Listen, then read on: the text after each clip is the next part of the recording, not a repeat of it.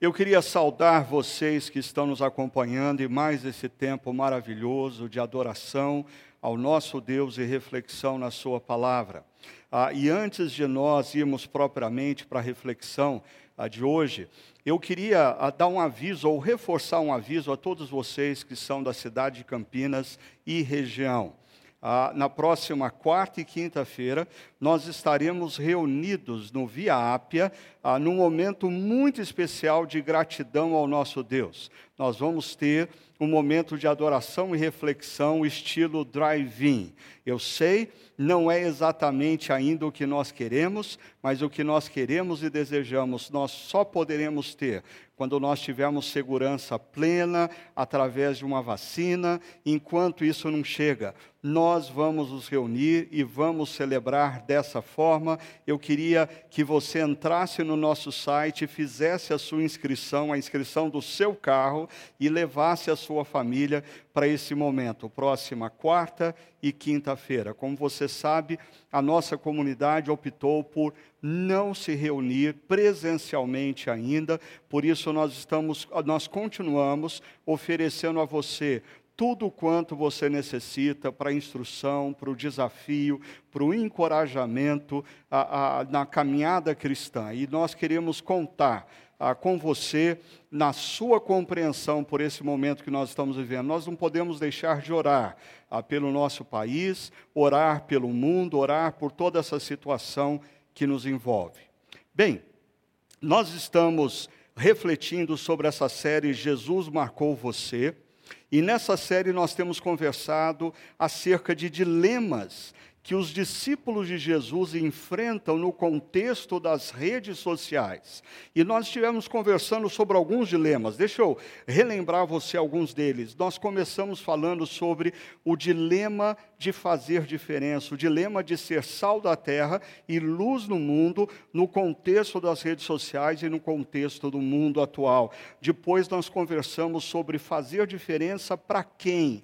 E nós estivemos refletindo sobre o problema da motivação. Por que, que nós fazemos o que fazemos, ou melhor ainda, ah, para quem nós fazemos o que nós fazemos.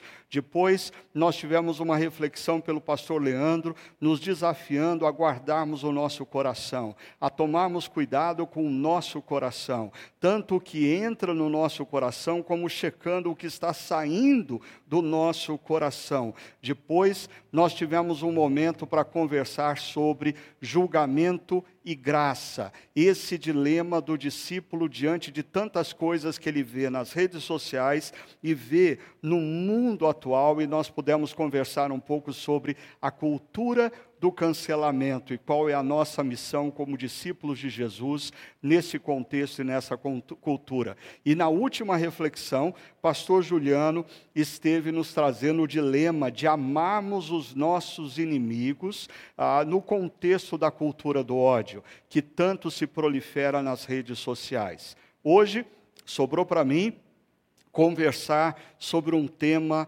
altamente complexo que eu quero apresentar para vocês agora. O dilema de discernir entre o bem e o mal. O problema ou o dilema de discernir entre o bem e o mal. E eu queria conversar com você ah, não apenas no contexto das redes sociais. Como nós temos feito em todas as reflexões, ah, eu quero mostrar como esse dilema está presente nas redes sociais, ah, mas depois eu quero trazer esse dilema para as nossas vidas, para as nossas famílias, para o nosso ambiente de trabalho, de escola e até mesmo o, esse problema nas nossas igrejas, nas nossas comunidades cristãs, nos nossos relacionamentos uns com os outros e também na relação que nós temos com aqueles que nos lideram, os pastores e pregadores. Eu sei, ah, uma temática altamente sensível, eu estive orando muito para que Deus me dê as palavras certas, com muita sabedoria, para abençoar a vida de cada um de vocês e dar orientação clara a partir da palavra num tema tão complexo. Mas vamos lá. A, a imagem que você vê aí na tela ah, representando o dilema de discernir entre o bem e o mal, ah, é um lobo em pele de ovelha. E essa imagem, ah, ela vem ah, de um post de Jesus, ah, quando ele está fazendo o conhecido Sermão da Montanha, e ele diz assim: veja comigo, cuidado com os falsos profetas. Eles vêm a vocês vestidos de peles de ovelhas, mas por dentro são lobos devoradores. Vocês os reconhecerão por seus frutos. Eles vêm a vocês vestidos de peles de ovelhas, mas por dentro são lobos devoradores. Como se aplica essa palavra de Jesus no contexto das redes sociais? Quem são os lobos devoradores das redes sociais? Ou melhor, quem são os lobos vestidos de pele de ovelha nas redes sociais? Ah, eu diria que nas redes sociais nós temos inúmeras coisas boas e positivas, como a oportunidade de reencontrarmos amigos do passado, mantermos contato com familiares em lugares distantes, discutirmos temas e aprofundarmos o nosso conhecimento, ah, vendo diferentes perspectivas sobre o mesmo tema, mas nas redes sociais nós também encontramos as famosas fake news. E eu diria que as fake news estão para as redes sociais, como os falsos ensinamentos, estão ah, para a igreja e para a teologia. O que é a fake news? Se não um falso ensinamento, se não uma mentira contada como se fosse verdade, gerando perturbação, gerando confusão, gerando desinformação. Por isso, ah, eu queria mostrar para vocês ah, algumas, alguns exemplos de fake news que emergiram nos últimos meses no contexto dessa pandemia que nós estamos vivendo da Covid-19. Eu sei, ah, o, o, nosso contexto é triste, o nosso contexto ah, é, é de apreensão por uma vacina, mas é impressionante o que tem emergido nesse contexto, e eu diria de tanta bobagem. Ah, deixa eu te mostrar a primeira fake news que eu localizei. Primeiro, termômetro mata neurônios. Diz assim a fake news: cuidado, o infravermelho do termômetro, a, aparelho que está sendo utilizado em estabelecimentos, causa a morte de neurônios. Eu, olha, isso, isso, só pode ser coisa de corintiano. Não, não, não tem como levar a sério isso. E, e, talvez, olha só como a coisa é complicada, porque isso começou a se espalhar na internet. Essa notícia, ela foi é, é, multiplicada aos bilhões de pessoas. E é interessante como dias depois, quando você entrava no supermercado, não, se, não pediam mais para você oferecer a sua sua testa para medir a temperatura, mas você mesmo estendia o bracinho. Por quê? Porque a testa, a, aquele termômetro pode fazer mal, mata neurônios. Fake news. Mas você vai gostar dessa outra. Ela é melhor ainda. Olha só. Secador de cabelo mata Covid-19. O vírus é destruído se exposto a temperatura de 56 graus Celsius. Assim, Use o secador de cabelo no nariz por dois minutos, cinco vezes ao dia. Ah, o Áquila e o João, que estão aqui na técnica, eles anotaram tudo direitinho, que a partir de hoje, chegando em casa, eles vão pedir o secador de cabelo emprestado, João, ah, da Ellen, o Áquila vai pedir para a mãe dele mandar o secador dela, e eles vão começar a, a, a, a colocar o secador no nariz dois minutos, cinco vezes ao dia, porque secador de cabelo aquece o nariz, você vai queimar o nariz, né? Ah, mas mata a Covid. Ah, uma outra fake news. Veja só. Praia de Copacabana usada como cemitério. Por falta de espaço nos cemitérios, mortos pela Covid-19 são enterrados na praia de Copacabana. Ah, eu sei que você sabe de onde essa foto saiu e você sabe o que exatamente estava acontecendo. Essa foto foi tirada de uma manifestação organizada pelo, pela ONG Rio da Paz, ah, do meu amigo Antônio Carlos, ele é um dos líderes dessa ONG, ah, protestando contra a forma como o governo estava lidando de maneira displicente com essa pandemia. No entanto, os italianos ah, não sabiam o que estava acontecendo e por toda a Itália se proliferou essa foto com essa mensagem: que a situação no Rio de Janeiro era tão caótica, tão caótica, que os cemitérios estavam superlotados e as pessoas começaram a ser enterradas na praia de Copacabana. Isso se proliferou pela Itália e países vizinhos. E uma última fake news, a, a do primo do meu porteiro. Dizia assim a mensagem que se espalhou por muitos WhatsApps. Gente, o primo do porteiro aqui do, meu, do prédio morreu porque foi trocar o pneu do caminhão e o pneu estourou no rosto dele. No atestado de óbito constava morte por Covid-19. Um absurdo.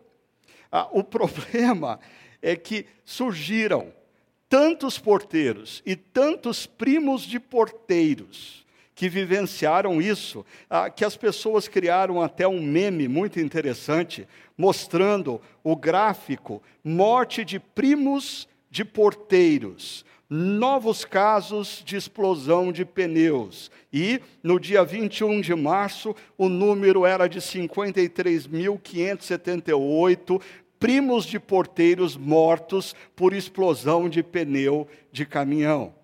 Ah, eu estou dando só alguns exemplos para vocês, ah, e, e eu estou procurando fazer uso dos exemplos, eu diria, engraçados.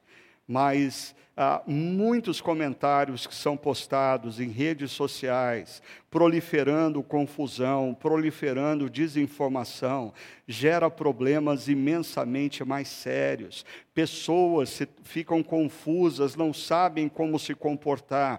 Quando você analisa ah, o que acontece através das fake news nas redes sociais, você vai identificar pelo menos três características. Olha só, a primeira característica, distorção de fatos. Muitas vezes uma fake news parte de um fato. O problema é que conta esse fato de maneira distorcida. O problema é que a, a, fala desse fato com informações adicionais não verdadeiras, ou fala do fato interpretando-o de maneira errada, e isso gera confusão, desinformação ah, entre as pessoas. Uma segunda característica que nós podemos é, identificar nas fake news é o fator manipulação. Quem produz uma fake news quer manipular pessoas, quer induzir pessoas a pensar de uma determinada forma e não de outra, quer induzir as pessoas a pensar da forma que ele vê uma situação ou que ele interpreta um determinado fato. Uma terceira característica das, das fake news, agenda oculta. Por detrás de uma fake news existe uma agenda oculta. Existe alguém com alguma intenção. Existe uma ideologia, existe um pensamento ah, que, que, que, que está por detrás do que é criado. Logo, pare e pense comigo. Quando nós nos deparamos com uma fake news, nós estamos diante de um fato distorcido. Nós estamos diante de um movimento que visa a manipulação de pessoas. E terceiro, existe uma agenda oculta por detrás disso. Existe uma intenção ao se divulgar mentiras como se fossem verdades. Você pode estar se perguntando, mas o que, que isso tem a ver com a palavra de Deus e com a teologia cristã ou com a espiritualidade cristã? Eu diria, ah, tem tudo a ver. Quando você para e pensa que o que aconteceu em Gênesis 3, naquele episódio, quando a serpente se aproxima da primeira mulher, e o que aquela serpente faz se não distorcer fatos. a, a serpente conta o fato, o que Deus havia dito aos seres humanos, mas conta de maneira distorcida. O que a serpente quer fazer? Manipular aquela mulher. Ah, e o que existe por detrás dessa manipulação? Uma agenda oculta. Ah, você já parou para pensar que todas as vezes que nós somos tentados pelo mal, todas as vezes que nós estamos ah, diante de uma situação, diante de uma bifurcação, aonde de um lado nós temos uma atitude coerente a palavra de Deus. Do outro lado, nós temos a oportunidade de resolver um determinado problema com certa facilidade, mas nós estamos indo na contramão do que Deus quer para as nossas vidas. Ah, nós constantemente, em situações como essa, ouvimos essa voz que vem a nós, manipulando ah, os nossos sentimentos, distorcendo os fatos. Existe uma agenda oculta de Lúcifer por detrás disso. O que ele quer, ele nos promete uma solução fácil, mas o que ele quer, a agenda oculta dele, é nos matar, é nos destruir, é fazer com que a nossa vida não brilhe como luz, que a nossa vida não seja sal na cultura e na sociedade que nós estamos inseridos. Agora, quando nós pensamos nessas três características da fake news, ah, nós tiramos do contexto da rede social e agora eu queria aplicar ao nosso contexto de vida e ao contexto da própria igreja. Ah, porque nós também, na vida, estamos cercados por pessoas no nosso trabalho que distorcem fatos ah, para manipularem pessoas e que, na verdade, eles têm uma agenda oculta. Ah, quer queiramos ou não, nós temos familiares que muitas vezes nós precisamos tomar cuidado com eles. Por quê? Porque eles são hábeis em distorcer fatos, eles estão sempre tentando manipular pessoas e eles possuem uma agenda oculta por detrás do que eles fazem. Ah, você certamente, na sua rede de amizades, pode identificar amigos ou amigas que têm essa tendência de distorcer fatos para manipular pessoas e eles estão sempre com agenda oculta, sempre com segundas intenções naquilo que fazem. Ah, agora, e quando nós conversamos sobre a igreja? Será que entre irmãos em Cristo, relacionamento de ovelha para com ovelha, muitas vezes nós não temos pessoas ao nosso redor, senão nós mesmos, agindo como lobo ao invés de ovelha?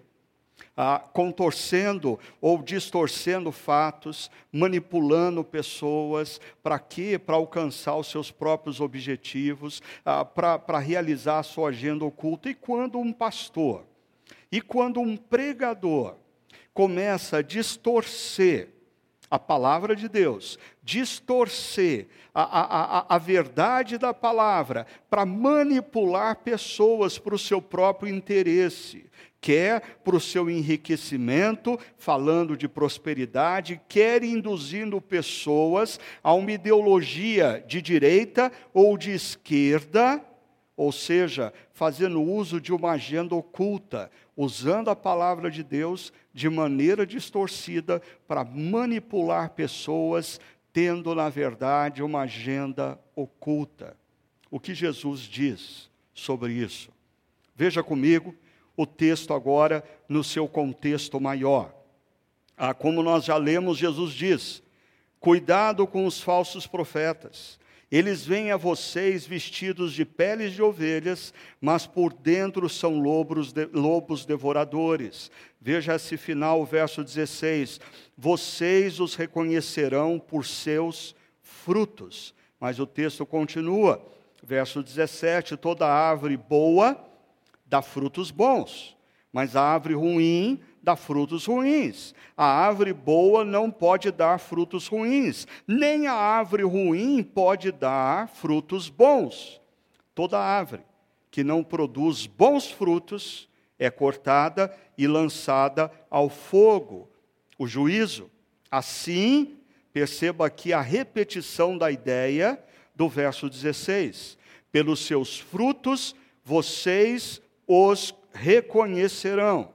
E o texto continua: Nem todo aquele que me diz Senhor, Senhor entrará no reino dos céus, mas apenas aquele que faz a vontade do meu Pai, que está nos céus. Muitos me dirão naquele dia: Senhor, Senhor, não profetizamos em teu nome, em teu nome não expulsamos demônios, não realizamos muitos milagres. Então eu lhes direi claramente: nunca os conheci.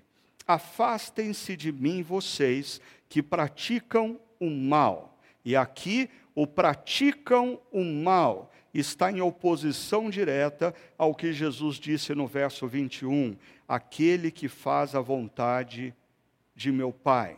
Perceba aqui comigo, o verso 21 ah, diz ah, ah, acerca do discípulo que vive de maneira coerente e consistente, fazendo a vontade do Pai. No entanto, esses lobos com pele de ovelha ah, vivem de uma outra maneira praticando o mal.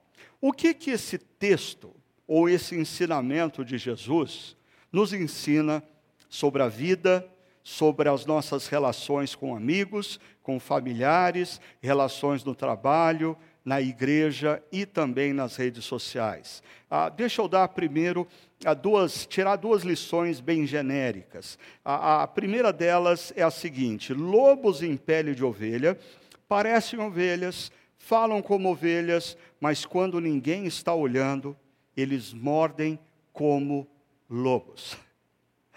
Você entendeu o que eu disse?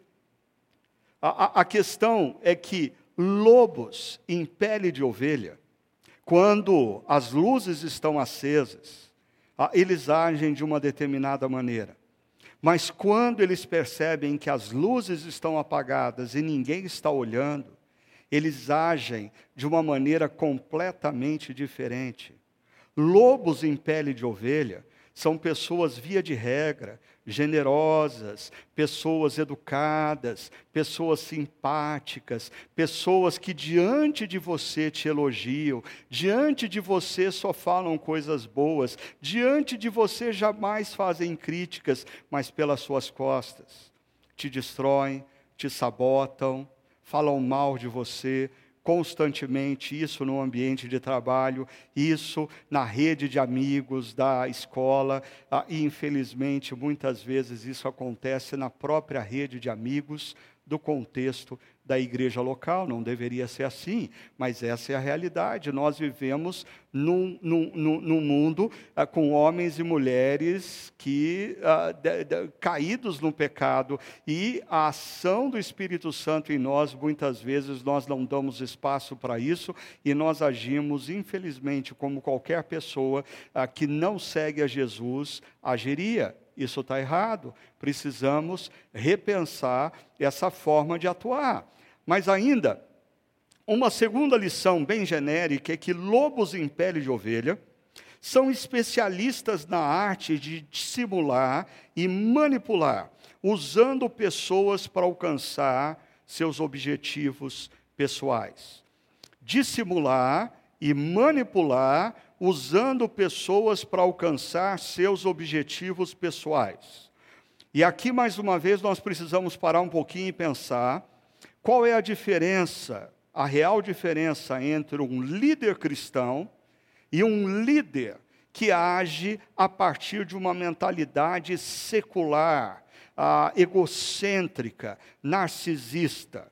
Ah, deixa eu começar por esse último. Ah, o líder que age a partir da cultura secular, de uma mentalidade egocêntrica, narcisista, ele usa as pessoas como matéria-prima da sua própria realização pessoal. Ele constantemente está manipulando pessoas para induzir essas pessoas aos propósitos que ele deseja. Um líder cristão um homem e uma mulher de Deus, uma pessoa que lidera uma igreja, uma comunidade, uma organização, uma empresa, com temor e tremor ao Deus que tudo vê, quer quando as luzes estão acesas, quer quando elas estão apagadas. Esse líder cristão, ele lidera, ele procura influenciar as pessoas na direção dos propósitos de Deus para suas vidas, propósito de Deus para sua igreja, propósito de Deus para sua organização, não os seus próprios propósitos. Assim, dito essas duas coisas, ah, deixa eu ah, voltar ao texto e pensar com vocês o que Jesus nos ensina nesse texto sobre como discernimos, como identificarmos ah, o lobo vestido com pele de ovelha da verdadeira ovelha, do discípulo de Cristo que escuta suas palavras, acolhe e obedece. Vamos lá. Primeiro, Jesus nos diz que lobos em pele de ovelha não podem ser identificados, primeiramente, pela aparência, porque eles estão vestidos de pele de ovelha. Você não consegue identificar um lobo como lobo quando ele está vestido ah, com pele de ovelha. E o texto, Jesus é claro em dizer: ah, eles vêm a vocês não como lobos, eles vêm a vocês vestidos de pele de ovelha.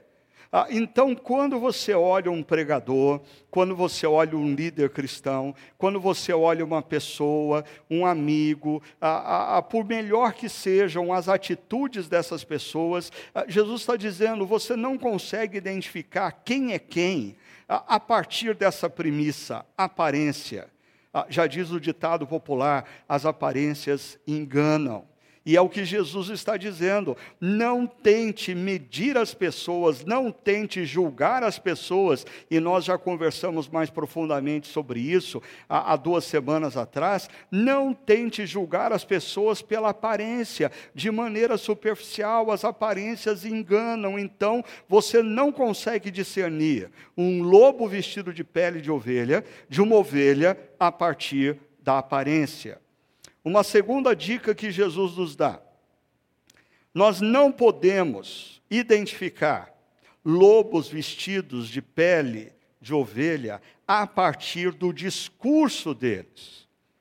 Eles falam como cristãos, eles usam terminologias cristãs, eles usam conceitos como igreja, evangelho, glória de Deus, reino de Deus. Ah, olha o que Jesus diz. Nem todo aquele que me, que, que me diz Senhor, Senhor, entrará no reino dos céus.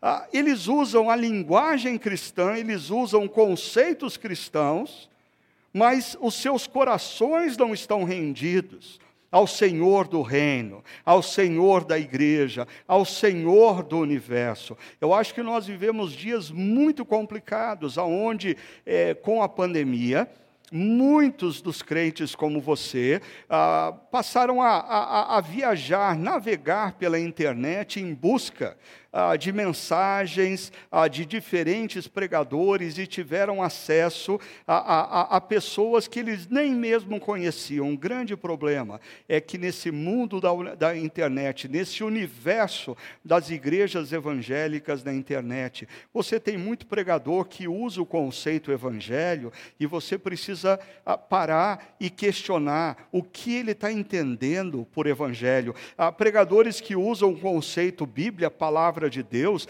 mas será que ele está dizendo a mesma coisa que você entende como palavra de Deus? Será que ele tem o mesmo compromisso para com as Escrituras e os princípios das Escrituras que você tem? Ou seja, você não vai conseguir identificar um lobo vestido de pele de ovelha meramente a partir do discurso. Eles podem ter, eles podem ter discursos muito elaborados, muito inteligentes, ah, cheios de versos bíblicos, cheios de conceitos cristãos, e na verdade eles estão dizendo algo ah, na contramão do que você crê, na contramão do que você acredita. Uma terceira dica que Jesus nos dá ah, diz respeito às realizações. Ele está dizendo: nós não conseguimos identificar um lobo vestido em pele de ovelha a partir das realizações. Ah, Jesus disse: Olha, ah, esses caras, esses falsos profetas, esses lobos vestidos em pele de ovelha, ah, eles vão dizer no dia final: Senhor, Senhor, não profetizamos em teu nome, em teu nome não expulsamos demônios, em teu nome não realizamos muitos milagres. Em outras palavras, Senhor, nós fomos usados pelo Senhor. A Bíblia diz que Nabucodonosor foi um rei babilônico doido varrido, e Deus o usou. Deus o chama de instrumento dele na história. Deus usa muito doido varrido na história. O fato de você ser instrumento de Deus não significa que você é de Deus. O fato de você ser usado por Deus numa determinada situação não significa que o seu coração está efetivamente rendido a Jesus como Salvador e Senhor da sua vida. O fato de você ter um currículo invejável de realizações, de cargos eclesiásticos, de de eventos realizados, não significa que você olhou para a cruz, compreendeu o que estava acontecendo naquela cruz e se rendeu ao amor de Deus e ao perdão de Deus oferecido a você naquela cruz e se arrependeu e repensou a sua vida à luz de que Jesus é o Senhor da história e da, sua, da, da história maior e da sua história pessoal. Assim, Jesus procura nos mostrar que nós não vamos conseguir identificar lobos vestidos de pele de ovelha se nós ficarmos analisando a aparência das pessoas, o discurso das pessoas e até mesmo as realizações, os currículos dessas pessoas. O que então ah, é o critério de Jesus para nós olharmos e identificarmos que estamos diante de um lobo vestido de ovelha, ou até mesmo identificarmos uma verdadeira ovelha do seu rebanho. Vamos lá. Ele diz que nós devemos identificar lobos vestidos de ovelha e, consequentemente, verdadeiras ovelhas pelos frutos na vida. Olha o que o texto diz: pelos frutos vocês os reconhecerão. Por duas vezes Jesus diz isso.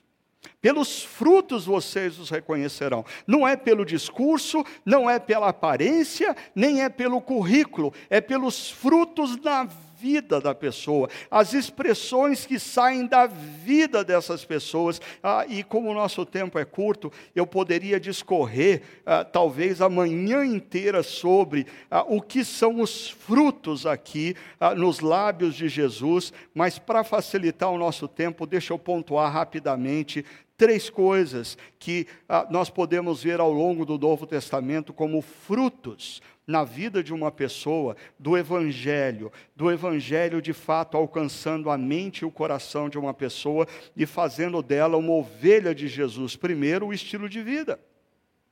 Não basta o sujeito ter um discurso bonito, não basta o sujeito ter um currículo de grandes realizações. Não basta o sujeito ter a aparência de discípulo de Cristo.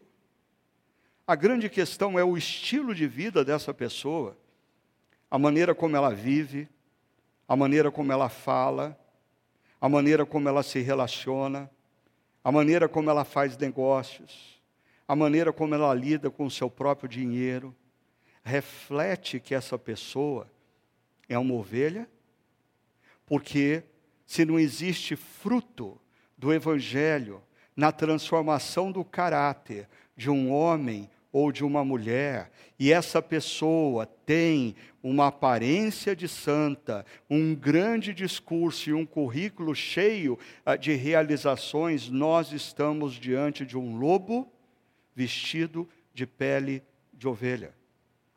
Uma outra característica que nós encontramos no Evangelho de Mateus, o Evangelho de Mateus termina com Jesus dizendo que os seus discípulos deveriam ir e fazer discípulos. Fazer discípulos não deles, mas fazer discípulos de Jesus, ensinando-os a guardar todas as coisas que Jesus ensinou a eles, discípulos, e eu sempre gosto de destacar essa expressão que passa desapercebida para muitas pessoas. Jesus não diz ensinando-os todas as coisas que eu te, os ensinei, mas ele diz ensinando-os a guardar tudo aquilo que eu vos ensinei. Em outras palavras, discípulos ensinam a outros discípulos não meramente informação. Discípulos ensinam a outros discípulos com suas próprias vidas como obedecer a Jesus, como viver o evangelho nos mais variados contextos. Se você quer identificar uma verdadeira ovelha de Jesus, ah, procure perceber se essa pessoa tem discípulos, se essa pessoa influenciou a vida de outros positivamente, se essa pessoa fez diferença na vida de outros, ensinando o Evangelho, ensinando princípios e valores da palavra de Deus, não meramente como um mestre numa escola bíblica dominical, mas com a sua própria vida, com o seu próprio exemplo de vida. E uma terceira característica que você pode ver aí é a família. Quando o apóstolo Paulo escreve para o seu filho na fé, Timóteo, que tinha o grande desafio de pastorear a igreja de Éfeso, Paulo diz a Timóteo que ele deveria identificar presbíteros, ou seja, homens maduros para ajudarem a ele, Timóteo, a pastorear o rebanho de Deus. E é interessante como uma das primeiras características que emergem é que esses presbíteros, esses homens maduros, eles deveriam revelar a sua maturidade tendo famílias estáveis, sendo esposos, maridos de uma só mulher tendo mulheres comprometidas com o Senhor e os seus filhos crescendo debaixo do ensino e da repreensão ou da disciplina do Senhor. Ah, me assusta pensar que inúmeras pessoas se rendem a discursos de homens e mulheres porque estão diante de supostas igrejas. Discursos bonitos, muitas vezes discursos calorosos, às vezes discursos altamente intelectualizados, e nós estamos nos rendendo diante desses discursos, nos rendendo diante da aparência de uma pessoa ah, que, que, que tem uma posição espiritual acima de nós mesmos, mas nós nunca conseguimos perceber se os frutos do Evangelho afloram no dia a dia dessa pessoa, ah, se, se essa pessoa de fato influencia positivamente através dos relacionamentos outros a seguirem a Jesus, ah, e até mesmo se essa pessoa tem uma família estruturada, se essa pessoa tem um casamento estável, se essa pessoa tem filhos que andam nos caminhos, do Senhor. A referência de Jesus, então, não passa pela aparência, não passa pelo discurso, não passa pelas realizações. Ah, Jesus nos convida a olharmos para a vida e percebermos se o Evangelho faz diferença na vida daquela pessoa. Mas Jesus nos dá uma outra dica, que é pela obediência à palavra quão obediente a palavra essa pessoa que se diz ovelha ou se diz profeta é. Ah, perceba, Jesus fez menção ao fato de que alguns dizem Senhor, Senhor, mas não fazem o que ele disse. E Jesus então enfatiza: mas apenas aquele que faz a vontade do meu Pai, que está nos céus, estará no reino dos céus, ou faz parte do rebanho de Deus, ou é ovelha, ou seja, uma pessoa, um homem ou uma mulher, pode soltar frases evangélicas desde a manhã até o final do dia, a dizer que ama a Deus, passar o dia inteiro cantando cânticos espirituais, cumprimentar os irmãos que reconhece pela rua com a paz do Senhor, glória a Deus, irmão. No entanto, O que Deus quer não é palavreado, o que Deus quer não é ritual, o que Deus quer não é coreografia, o que Deus quer é obediência. O que Deus quer é obediência. Pare e pense comigo nesses dois critérios que Jesus nos oferece para identificarmos lobos vestidos com pele de ovelha. Jesus diz: ah, não se concentre nas aparências, ah, não é o discurso que deve te convencer de que você está diante de uma ovelha de Jesus, não são as grandes realizações, é a vida, é a vida, é a obediência, é a coerência. Eu não estou falando de um homem ou de uma mulher que são perfeitos, eu não estou falando de um homem ou de uma mulher que não cometem erros nas suas vidas, mas eu aprendi a Bíblia com um dos meus mentores que sempre dizia que o homem de Deus, a mulher de Deus, não é uma pessoa que não erra, não é uma pessoa que não peca, mas quando erra, quando peca, cai de joelhos, pede perdão a Deus, reconhece o seu erro, se levanta e continua a caminhada. Ser irrepreensível o conceito que aparece lá em 1 Timóteo capítulo 3, quando Paulo fala dos presbíteros, dos pastores que deveriam estar à frente da comunidade de Cristo, do rebanho de Deus. Ser irrepreensível não significa ser perfeito. Ser irrepreensível significa não ser passivo de repreensão. Por quê? Porque quando o homem de Deus, a mulher de Deus erra, ele não, ele não espera ninguém vir ao seu encontro para repreendê-lo. Ele identifica o erro, ele pede perdão a Deus, ele muda a sua atitude mental e a sua atitude pessoal para se tornar a ca cada dia mais coerente e consistente com o, o, o que ele se afirma ser, discípulo de Jesus. Agora, eu vou caminhar para a gente aplicar tudo o que a gente viu de três formas. A primeira delas, eu queria pensar um pouco mais com vocês sobre esse mundo que nos envolve nesses últimos oito meses, esse mundo da internet. Tem muitas pessoas que estão nos acompanhando aqui, aí que não são membros da Chácara Primavera, que nunca me viram pessoalmente, que nunca se relacionaram comigo. Eu queria dizer muito honestamente para você: isso é um perigo e você precisa tomar cuidado.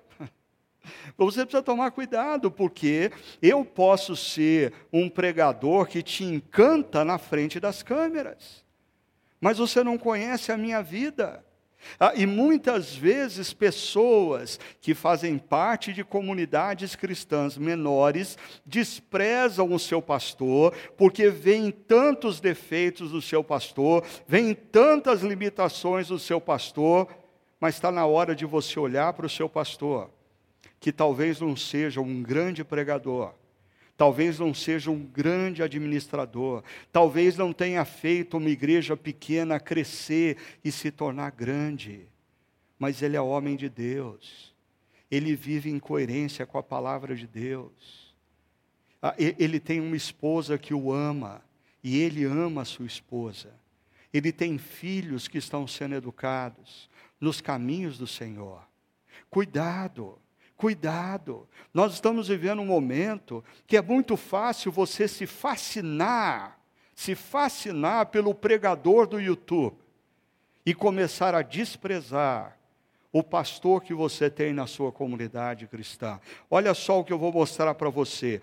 Se é verdade o que Jesus coloca, e se você concorda com Jesus, porque vai ver, você não concorda com Jesus.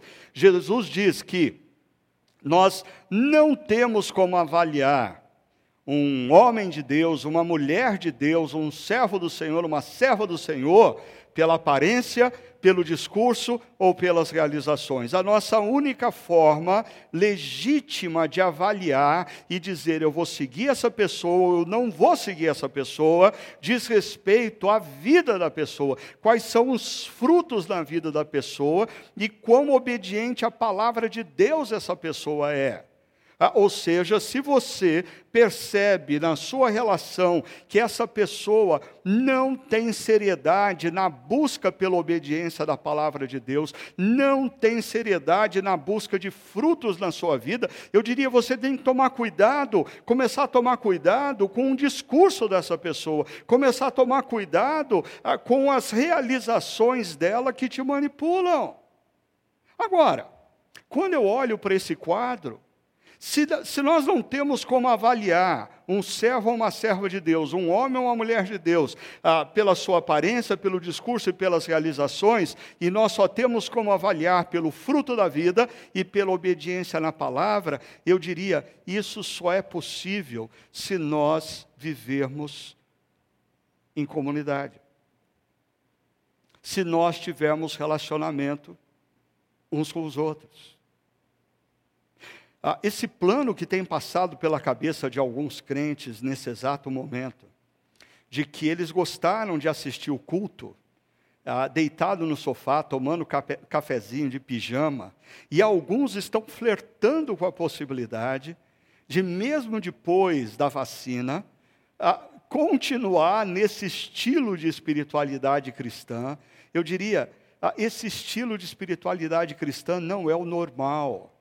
Mesmo diante do novo normal, Deus nos convida para relacionamentos, e a única forma de nós vermos o fruto do Evangelho na vida de uma pessoa ah, é quando nós nos relacionamos com ela. A única maneira de nós percebermos quão sério uma pessoa lida com a palavra de Deus não é através do seu discurso, mas é através da sua obediência no dia a dia, nos valores e princípios da palavra. Eu sei, alguns de vocês talvez estejam pensando assim: ah, mas eu faço parte de uma igreja grande. Eu não tenho relacionamento pessoal com o pastor, eu não tenho, eu não conheço a vida dele, eu nem sei quem é a esposa dele, eu não sei quem são os filhos dele. Eu diria, mas mesmo quando você está inserido numa comunidade, essa comunidade é grande, você tem a oportunidade de se relacionar com pessoas que se relacionam com seus pastores. E essas pessoas, os presbíteros, os seus líderes de grupos pequenos, atestam para você a seriedade seriedade do seu pastor, porque o dia em que você começar a questionar a seriedade do seu pastor, questionar a seriedade daqueles que lideram a sua comunidade cristã, a melhor coisa que você tem a fazer é de fato buscar uma outra comunidade cristã. Agora, por favor, não fique no sofá de pijama assistindo pregação pela internet, porque isso não é bíblico. Nós estamos fazendo isso como fruto de uma situação circunstancial.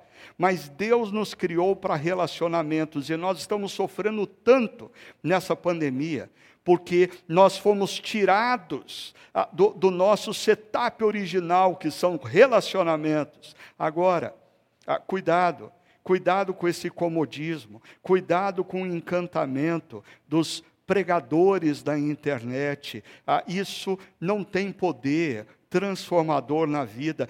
Grande, o grande poder transformador no discipulado cristão se dá nos relacionamentos, principalmente quando você vê na vida daquele que te ensina como praticar, como obedecer. Aquele líder de grupo pequeno, aquele presbítero, aquele pastor da sua igreja, não apenas te passa informação, mas com a própria vida. Ele mostra para você como guardar as palavras de Jesus.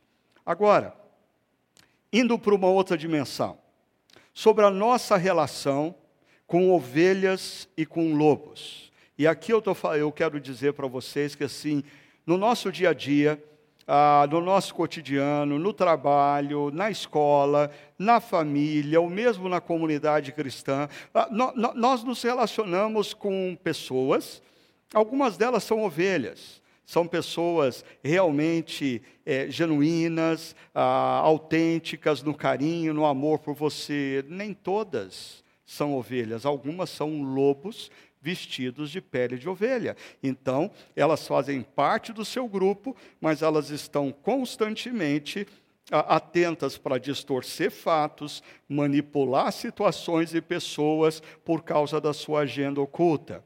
Eu, recentemente, tive a oportunidade de ouvir esse livro, né? Alguns ah, que me conhecem um pouquinho mais sabem que alguns livros eu leio. Hoje a maioria dos livros eu escuto. Enquanto eu estou correndo, eu estou escutando um bom livro, assim eu concilio, concilio a renovação da minha mente ah, com o cuidado com o meu corpo. E esse livro, Save People, ele é escrito por esse psicólogo norte-americano Henry Cloud uh, e um outro companheiro dele que eles constantemente escrevem uh, algumas coisas. Uh, e o título desse livro, Pessoas Seguras: Como encontrar relacionamentos que são bons para você e evitar aqueles que não são.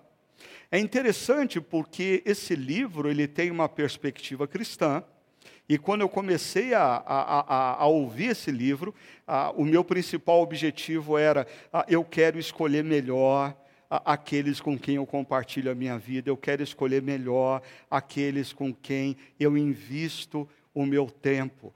Mas gradativamente, esse livro foi também me mostrando que nem sempre eu sou uma boa companhia para o outro, nem sempre eu tenho sido melhor, o melhor relacionamento para outros. E nós precisamos olhar para as nossas vidas e perceber que existem pessoas que são tóxicas, são pessoas que fazem mal para as nossas vidas, existem relacionamentos, ah, existem amigos que nos levam e nos induzem ao erro. E nós precisamos perceber aquele famoso ditado popular: diga-me com quem andas e te direi quem és. Né, existe alguma sabedoria por detrás disso. Existem pessoas que não contribuem para você crescer em Jesus, elas estão constantemente sabotando a sua motivação de ser uma pessoa melhor, de ser um marido mais atencioso, de ser uma esposa ah, mais atenciosa e carinhosa de ser um filho mais obediente, submisso, e você precisa ter a coragem e a ousadia de dizer não para essas companhias. Essa semana eu lia um artigo publicado por uma articulista da Folha de São Paulo, a, antropóloga e professora da Universidade Federal do Rio, Miriam Goldenberg. E, e, ela conta um pouco da experiência dela em meio à pandemia nesse artigo. Ah, ela diz que 2019 foi um ano muito difícil e ela estava lidando ah, com alguns problemas de saúde, principalmente um transtorno de ansiedade generalizada. E aí, de repente, veio a pandemia. Ah, e quando ela pensou que as coisas iam eh, piorar, ah, ela foi surpreendida ah, com o fato de que ela melhorou. E ela procurou identificar o porquê que ela melhorou. E deixa eu ler para você uh, um, um, um, trechinho aqui desse artigo que me ajudou demais. Uh, ela diz assim: olha só, o que mais me ajudou foi imaginar que em meio a essa tempestade eu tenho um barquinho bem pequeno para atravessar essa tempestade assustadora e que preciso escolher com cuidado o que colocar dentro dele. Se continuasse fazendo tudo o que fazia e desperdiçando meu tempo com preocupações e pessoas tóxicas, meu barquinho certamente teria afundado. O barquinho representa os meus limites físicos e psicológicos. Não consigo resolver os problemas de todos. Não tenho controle sobre tudo. Não posso atender às demandas e expectativas. Não tenho o poder de salvar ninguém mas tenho a liberdade de escolher a melhor atitude para enfrentar essa circunstância trágica e cuidar de quem eu amo.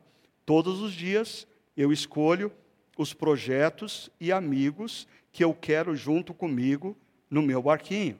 Todos os dias preciso vencer a culpa de dizer não.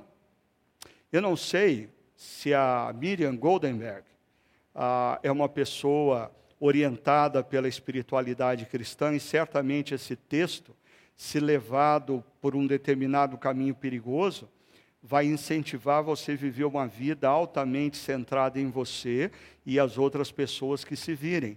Não é a minha intenção com esse texto, mas o que me chamou a atenção nesse texto é essa coragem de dizer não. Identificar pessoas, perdão de como eu vou me referir a elas, mas são verdadeiros lobos vestidos em pele de cordeiro, de ovelha. Eles não fazem bem para você, eles não te incentivam a crescer na presença de Deus, eles não te incentivam, o relacionamento com eles não te leva a se tornar uma pessoa mais apaixonada por Deus, pela sua missão e pela sua igreja. Muito pelo contrário, essa relação sempre vai te distanciando mais e mais, não apenas geograficamente, mas afetivamente dos caminhos do Senhor. Você precisa escolher quem são as pessoas que você vai colocar no seu barquinho.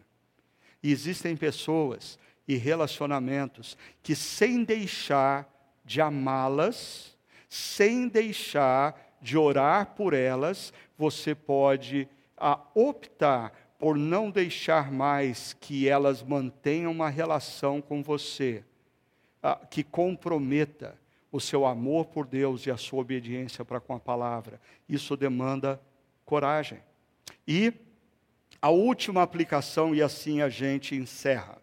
Ah, eu falei sobre como lidar com os pregadores na internet, ah, como lidar com os nossos relacionamentos e identificar pessoas que infelizmente são tóxicas para as nossas vidas e principalmente para a nossa caminhada cristã. Mas agora eu queria falar um pouco sobre essa outra dimensão. E quando nós nos tornamos tóxicos, a outros, porque diz aqui, veja só, Jesus, ele em Mateus capítulo 12, verso 33, ele retoma esse a, a, tema da árvore e dos frutos. E quando eu li esse texto, no final dele, eu fiquei chocado. Leia comigo. Considerem: uma árvore boa dá fruto bom, e uma árvore ruim dá fruto ruim. Jesus já disse isso lá em Mateus 7. Pois uma árvore é conhecida por seu fruto. Ele está repetindo o ensinamento. Perceba, Jesus repete sermão. Então não fica bravo com o seu pastor se de vez em quando ele fala as mesmas coisas. Jesus também repetia algumas ideias, ok?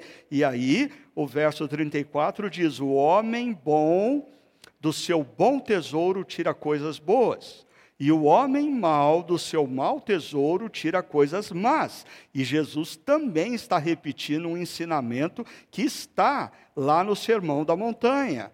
E continuando o texto, ele diz: Mas eu lhes digo que, no dia do juízo, e aí a coisa vai ficar séria, os homens haverão de dar conta de toda palavra inútil que tiverem falado pois por suas palavras vocês serão absolvidos, e por suas palavras serão condenados. Eu não vou entrar agora na discussão teológica com vocês do que significa esse ser absolvido e ser condenado, se nós estamos falando de salvação eterna ou de galardões. Eu só adianto para você, se você olhou para a cruz, compreendeu quem Jesus é e o que ele fez por você, se rendeu ao amor dele, abraçou o perdão de Deus. A, a palavra de Deus diz que quando a sua vida, quando seus olhos se fecharem para a história, se abrirão para a eternidade na presença de Deus e você vai estar lá pela graça, mas existe uma dimensão de um julgamento, de um acerto de contas com Deus. E o que me impressionou nesse texto é que Jesus traz ah, esse conceito da árvore que dá frutos bons e da árvore que dá frutos maus para as palavras, dizendo que palavras inúteis, palavras contra pessoas, palavras de maledicência, palavras de críticas injustas, palavras que sabotam a imagem do teu amigo, do teu companheiro, do teu chefe, do teu professor, seja lá quem for. Ah, Jesus diz que quem fez uso de palavra inútil vai ser julgado. Dessa forma, eu queria encerrar essa reflexão desafiando você a pensar na importância, na nossa caminhada como discípulos de Cristo, de, de, não de passarmos a julgar as pessoas que nos cercam, nós já vimos há duas reflexões atrás o que Jesus quer dizer por isso, mas ele nos convida a termos discernimento, porque é ele mesmo que diz: cuidado, cuidado com lobos que se vestem com peles de, de ovelha. Ah, e como que você está lidando com a sua fé, com a sua caminhada cristã? Quem é que te influencia? Ah, ah, o, o líder espiritual, o pastor, o homem, a mulher de Deus que te ensina, é alguém que te ensina com palavras, ou também te ensina com atitudes, porque você faz parte de uma comunidade cristã e você tem acesso a ele ou a pessoas que o conhecem e legitimam a autoridade de vida dele como homem de Deus, não perfeito, mas alguém que busca sempre fazer a vontade de Deus. Ah, e nas suas relações, você consegue identificar pessoas que não estão fazendo bem para você não estão fazendo bem para a sua caminhada. E que você precisa tomar uma decisão sobre isso. Por quê? Porque elas estão se comportando principalmente através das palavras que acabam influenciando a sua mente e o seu coração. Elas estão agindo como lobos vestidos de pele de ovelha. Mas e você? E eu? Será que nós temos sido ovelhas carinhosas, amigas, que suportam os nossos irmãos para que eles se tornem melhor a cada dia mais parecidos com Cristo? Ou, quando as luzes se apagam e quando nós fazemos uso das palavras acerca de alguém, de um homem, de uma mulher, de um amigo ou de uma amiga, nós os sabotamos, usando palavras inúteis. É tempo de nós pararmos é tempo de nós refletirmos, é tempo de nós orarmos, é tempo de nós tomarmos decisões, decisões que mudam as nossas vidas e mudam as nossas histórias. Eu convido você a participar desse momento agora, enquanto ouvimos essa canção. Se coloque na presença de Deus, ore e reflita sobre a sua vida. E tome decisões decisões que vão mudar a sua história.